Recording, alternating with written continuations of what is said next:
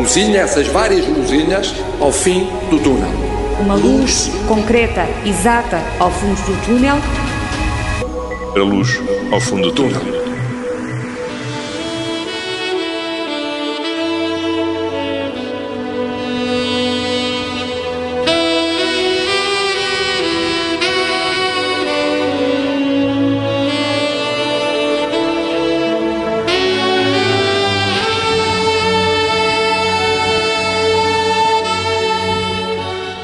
Nessun dorma, ninguém durma. É uma famosa composição do último ato da ópera Turandot, criada por Giacomo Puccini. Nessun dorma, aqui tocada ao saxofone, com acompanhamento instrumental, numas colunas, no terraço do sétimo andar do Hospital de Pádua, em Itália. É a interpretação de Flávio Sax, um artista que deu este pequeno concerto para agradecer aos profissionais de saúde que estão na linha da frente do combate à Covid-19. Às janelas do hospital, dezenas de profissionais de saúde dançaram, cantaram e emocionaram-se ao longo deste concerto. Foram 15 minutos de luz em mais um dia de luta contra a pandemia. Uma luta que continua enquanto que, fora dos hospitais, já se olha com nitidez para o regresso à atividade.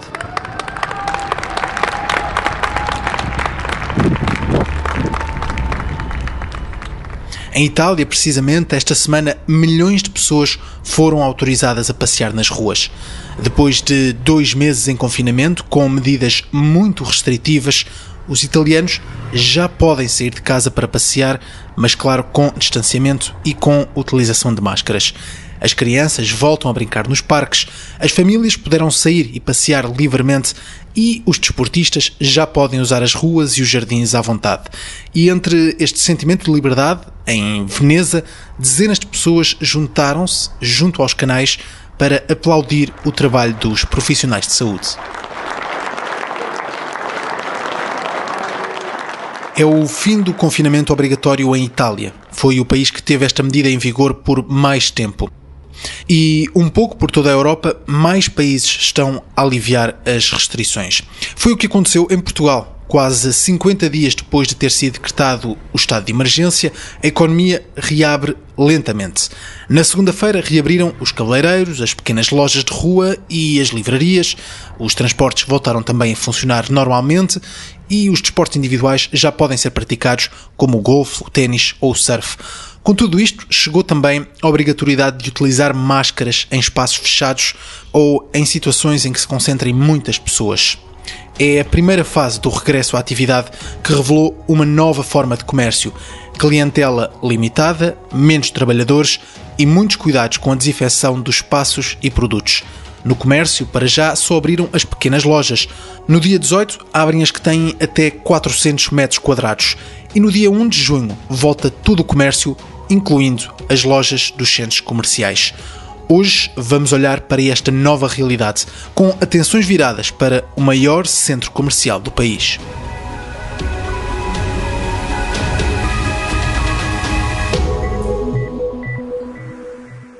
No dia 1 de junho, contamos poder abrir todas as lojas de rua, independentemente da sua área, e também as lojas no seio dos centros comerciais. O anúncio foi feito no último dia de abril. António Costa detalhou o plano de regresso à atividade e ditou que, a 1 de junho, as lojas dos centros comerciais podem voltar a abrir portas. Neste episódio queremos perceber como está a ser preparada a reabertura destas grandes zonas de comércio, em que, para além de lojas, há também restaurantes, cinemas e parques de diversão. Tiago Santos Pereira é diretor do UBO, o antigo Dolce Vita, na Amadora. É o maior centro comercial do país. Tem quase 300 lojas, centenas de trabalhadores e diariamente é frequentado por milhares de pessoas.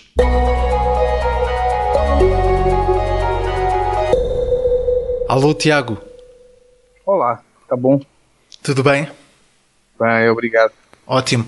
Está também a trabalhar a partir de, de casa. Muito trabalho? M muito trabalho. uh, bem mais complicado do que, do que estar no dia a dia no centro. É um, um, novo desafio. Tiago Santos Pereira, já vamos uh, falar mais à frente dos impactos da pandemia, mas antes vamos olhar um pouco para trás. O Tiago é diretor do Centro Comercial Lubo, o antigo Dulce Vita Tejo, na Amadora. É o maior centro comercial do país, mas uh, a verdade é que já tem uma longa carreira neste setor. Já. comecei, comecei efetivamente em 98 na Sona Sierra, onde passei por centros como Cascais Shopping, Norte Shopping, Colombo. Depois fiz uma, uma incursão, isto foi durante 10 anos, mas depois fiz uma incursão pelos aeroportos nacionais, todos os projetos de, de desenvolvimento uh, do retalho aeroportuário. E voltei há cerca de dois anos para os uh, centros comerciais, onde passei, entretanto, pelo, pelo Amoreiras, como diretor-geral do centro, uh, e agora há três meses à frente do que é gerido pela CBRE. Portanto, entrou praticamente naquela fase pré-pandemia. Foi, foi um mês uh, de normalidade e o resto de, de, a, gerir, a gerir pandemia, não é? A gerir toda, toda esta situação nova para toda a gente. E, e, com esta vasta experiência, alguma vez teve que lidar com uma mudança tão repentina como esta? Eu acho que ninguém. Uh, uh, alguma vez uh, teve que, que lidar com, com, com, esta situação. É, é, completamente novo para todos os setores uh, da atividade. Impacta a economia, sem dúvida, mas impacta a vida das pessoas, impacta tudo o que são as relações interpessoais. Uh, é completamente novo. Eu acho que estamos todos a aprender e esperando que estes ensinamentos não, não, não sejam necessários no futuro porque é uma situação que se espera que não se repita, não é? Mas eh, agora eh, chegou um pouco antes da pandemia e agora está em teletrabalho, está em casa, mas o centro comercial que vai encontrar quando, quando isto regressar à normalidade, quando voltarmos a circular nos centros comerciais, já vai ser um centro comercial diferente. Não, uh, o centro comercial será o mesmo. Uh, eu acho que de facto a situação atual uh, irá uh, uh, sim afetar o comportamento das pessoas, o nosso próprio comportamento, é? a forma como vivemos em sociedade, nos hábitos que temos. e naturalmente acho que as pessoas vão usufruir do centro comercial e vão manter o relacionamento com outras pessoas, mas de uma forma diferente, pelo menos nos primeiros tempos. O centro comercial mantém-se o mesmo, obviamente, que adaptado às, às contingências atuais, adaptado àquilo que são as necessidades prementes de cumprimento de um conjunto de regras sociais e de higiene que permita ao centro comercial naturalmente ser e ser percebido como um local eh, seguro para, para as pessoas se deslocarem a fazer as suas compras. Diz que é, é o mesmo, mas com algumas mudanças. Eh, vão ter que ter, certamente, outros cuidados a nível sanitário e mesmo a nível do controle do número de pessoas que frequentam o centro. Sim, sim, nós, o número de visitantes do, do, do, centro comercial ele é controlado. Aliás, quando, quando surgiu esta, esta medida, nomeadamente de limitação de, de pessoas ao centro comercial, é algo que, eh, para os centros comerciais em geral, é relativamente fácil controlar porque efetivamente temos sistemas de contagem de pessoas e, portanto, uh, conseguimos efetivamente uh, gerir essa situação. E, portanto, isso, essa noção temos-la temos na perfeição. Sempre que tivermos nas 90, pouco acima dos 90% da capacidade máxima, que agora foi limitada e que agora foi, foi, foi definida, serão acionadas, claro, as medidas de, de, de, segurança. Tiago, e olhando aqui para o mês de março, a pandemia chegou a Portugal, muitos serviços começaram a fechar portas, os centros comerciais acabaram por ficar abertos mais uns dias. Houve nessa altura até alguns protestos, um, um pouco por todo o país, nos centros comerciais. Como é que foi no, no UBO? Irrelevante. Uh, uh, uh foi algo muito, muito irrelevante e, e basicamente o, que se passou, porque, vimos das notícias ao longo desse período no país inteiro, de funcionários que, basicamente, perante as suas entidades patronais, que não é o centro comercial, naturalmente, pediam aos seus patrões, às suas, às suas empresas, para proceder ao encerramento de lojas da mesma forma que outros tomaram por, por sua iniciativa. Uh, portanto, este foi um período de adaptação e um bocadinho de incerteza, se quiser, pelo tempo que, ao fim e ao cabo, o governo levou até a tomar as medidas concretas. Sei que pode ser uma informação que não, não chega à direção do centro comercial, mas tenho que lhe perguntar se tiveram algum conhecimento de casos de infecção em trabalhadores ou clientes. Não, que, que seja do nosso conhecimento, não houve nenhum caso de infecção. Se houve ou não algum funcionário de loja ou cliente que tenha estado presente no centro comercial uh, infectado, isso não, não, é do nosso conhecimento de todo, nem teria que o ser, ao fim e ao cabo, não é? Não há nenhuma obrigação disso nos ser comunicado pelos lojistas. Mas que seja do nosso conhecimento ou que tal nos seja tenha sido comunicado, não. Neste período de, de, estado de emergência, muitas lojas uh, fecharam, uh, aconteceu fora dos centros comerciais e também dentro dos centros comerciais, mas a verdade é que o centro esteve sempre aberto, certo?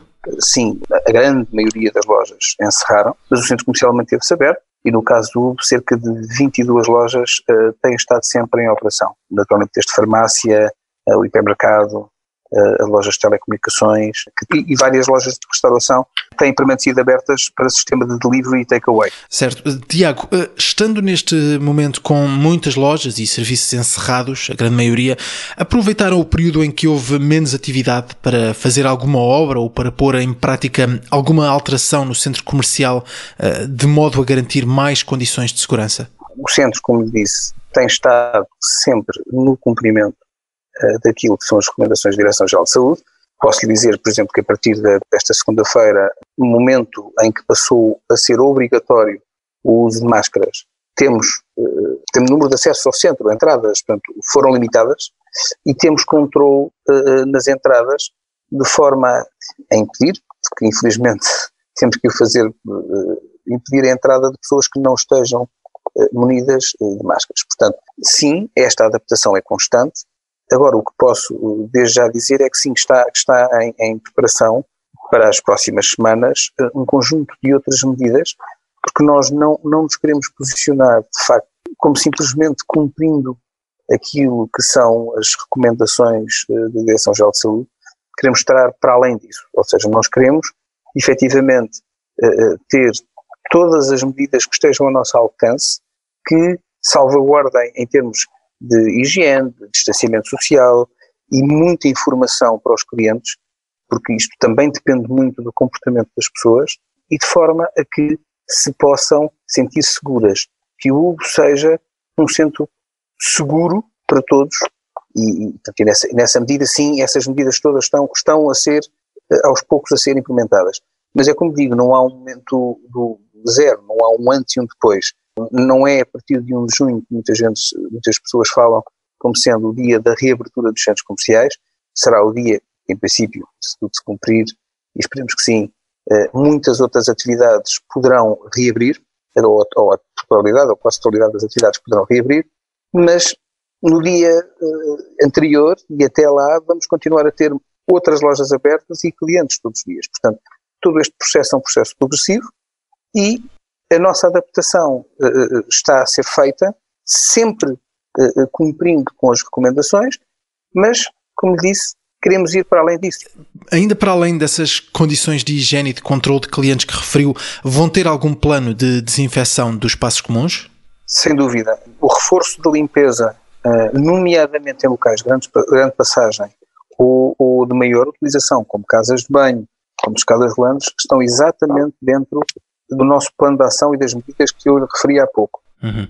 Tiago, e, e para além da parte sanitária, há, claro, aqui a vertente económica. O comércio tem sido muito afetado.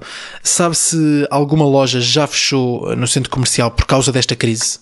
É, bom, essa é, é, é uma pergunta, é uma pergunta que não sei responder para já. Eu espero que nenhuma tenha fechado em definitivo. Há um conjunto de lojas encerradas.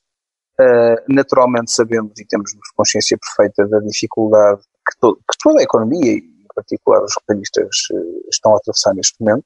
Portanto, isto vai ser desafiante, sem dúvida, para todos, mas o encerramento definitivo devido ao Covid, não. Uh, há lojas que estão encerradas porque já estavam encerradas ou que encerraram, entretanto, porque já estava previsto encerrar. Eh, assim como há lojas em, em obra e que é suposto virem a abrir, mas nada mais do que isso. E para além das lojas, eh, eh, para além das lojas, dos restaurantes e, e do supermercado, neste comercial há também um cinema, há também um espaço de diversão. Já tem alguma previsão para a reabertura destes, destes espaços? Não, portanto, de facto, uma vez mais estamos perante algo que não é definido por nós, que é definido pelo governo e, portanto, teremos que aguardar. Uma coisa que posso dizer é que nós, nesta fase imediata, não é? Não prevemos reabrir, por exemplo, sitting areas ou playgrounds, portanto, espaços, zonas onde efetivamente se está a promover a permanência das pessoas em zonas comuns ou espaços onde está a promover eh, eh, a distração e permanência de crianças, naturalmente isso nós não iremos fazer neste momento, até que, que, que, a, solução, que a situação evolua eh, favoravelmente. E esta estratégia que estava a referir vai acontecer também na zona de restauração, na, nas mesas de, de acesso comum? Vamos ver, o food court está e não está abrangido. Nós neste momento o food court temos encerrado e o food court o que está previsto é no momento da sua reabertura temos naturalmente que retirar o mobiliário de forma a ajustar e a garantir o distanciamento social.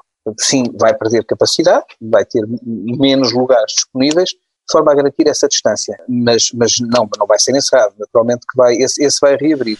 Tiago, uma última pergunta. Esta hum, semana o pequeno comércio regressou à atividade e o que temos assistido é uma nova rotina, uma nova forma de estar, hum, menos clientes, mais cuidados com a higiene. Acha que a forma como são encarados os centros comerciais uh, também vai mudar? É, é, como dizia há pouco, eu acho que as coisas não vão mudar ou, ou, ou voltar à normalidade uh, com o estalar de dedos. Portanto, eu acho que as pessoas e os seus comportamentos vão naturalmente alterar-se, seja em que situação for. E os centros comerciais não, não serão exceção disso. Portanto, eu acho que as pessoas, efetivamente, uh, vai ser progressivo a sua, a sua ir aos centros comerciais e desfrutar dos centros comerciais pelo menos da forma como faziam antes, com frequência, com permanência e com as rotinas que tinham antes. Uh, como vai ser, não, não sou capaz de adivinhar. Mas eu penso que uma vez mais que isso está, será progressivo. Mas uma coisa estou certo, é que vamos dar muito mais valor a, a, a tudo o que temos e a tudo o que fazemos lá fora do que antes. Tiago Santos Pereira vai continuar em teletrabalho a preparar o total regresso à atividade do centro comercial. Ainda há regras por definir, mas se tudo correr bem a nível sanitário, todas as lojas têm autorização para acender a luz no dia 1 de junho.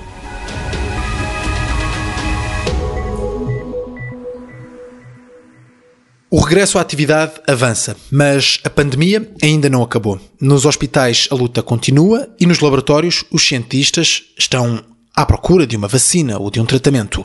Mas esta semana a luz acendeu-se também nos estudos que procuram perceber a forma como se propagou esta pandemia. Em França, um médico descobriu que o primeiro caso no país registrou-se em dezembro, um sinal de alerta que fez a Organização Mundial de Saúde pedir a todos os países para analisarem amostras de sangue de doentes que estiveram internados com pneumonia desde novembro. Em Portugal, há uma outra investigação para perceber como se desenvolveu o vírus ao longo desta pandemia. O Instituto Ricardo Jorge está a fazer a sequenciação do genoma do vírus e já concluiu que teve mais de 150 mutações desde que saiu de Wuhan até chegar a Portugal. Fernando Almeida, diretor do Instituto Ricardo Jorge, explicou que a sequenciação é importante para perceber se há linhagens mais severas, mais agressivas. São mutações que ocorrem à medida que o vírus vai sendo transmitido de pessoa para pessoa. E na voz de Fernando Almeida há uma significativa importância em perceber estas mutações do novo coronavírus. Até agora tivemos a responder ao Covid, agora queremos que o Covid nos responda a nós e é isto que nós estamos a tentar fazer. Agora queremos respostas do Covid. É a altura de conhecer o adversário e usar as melhores armas para o combater. A ciência vai continuar a travar esta batalha e, ao mesmo tempo, o mundo começa a pôr fim ao confinamento. Do lado de lá deste túnel há uma luz.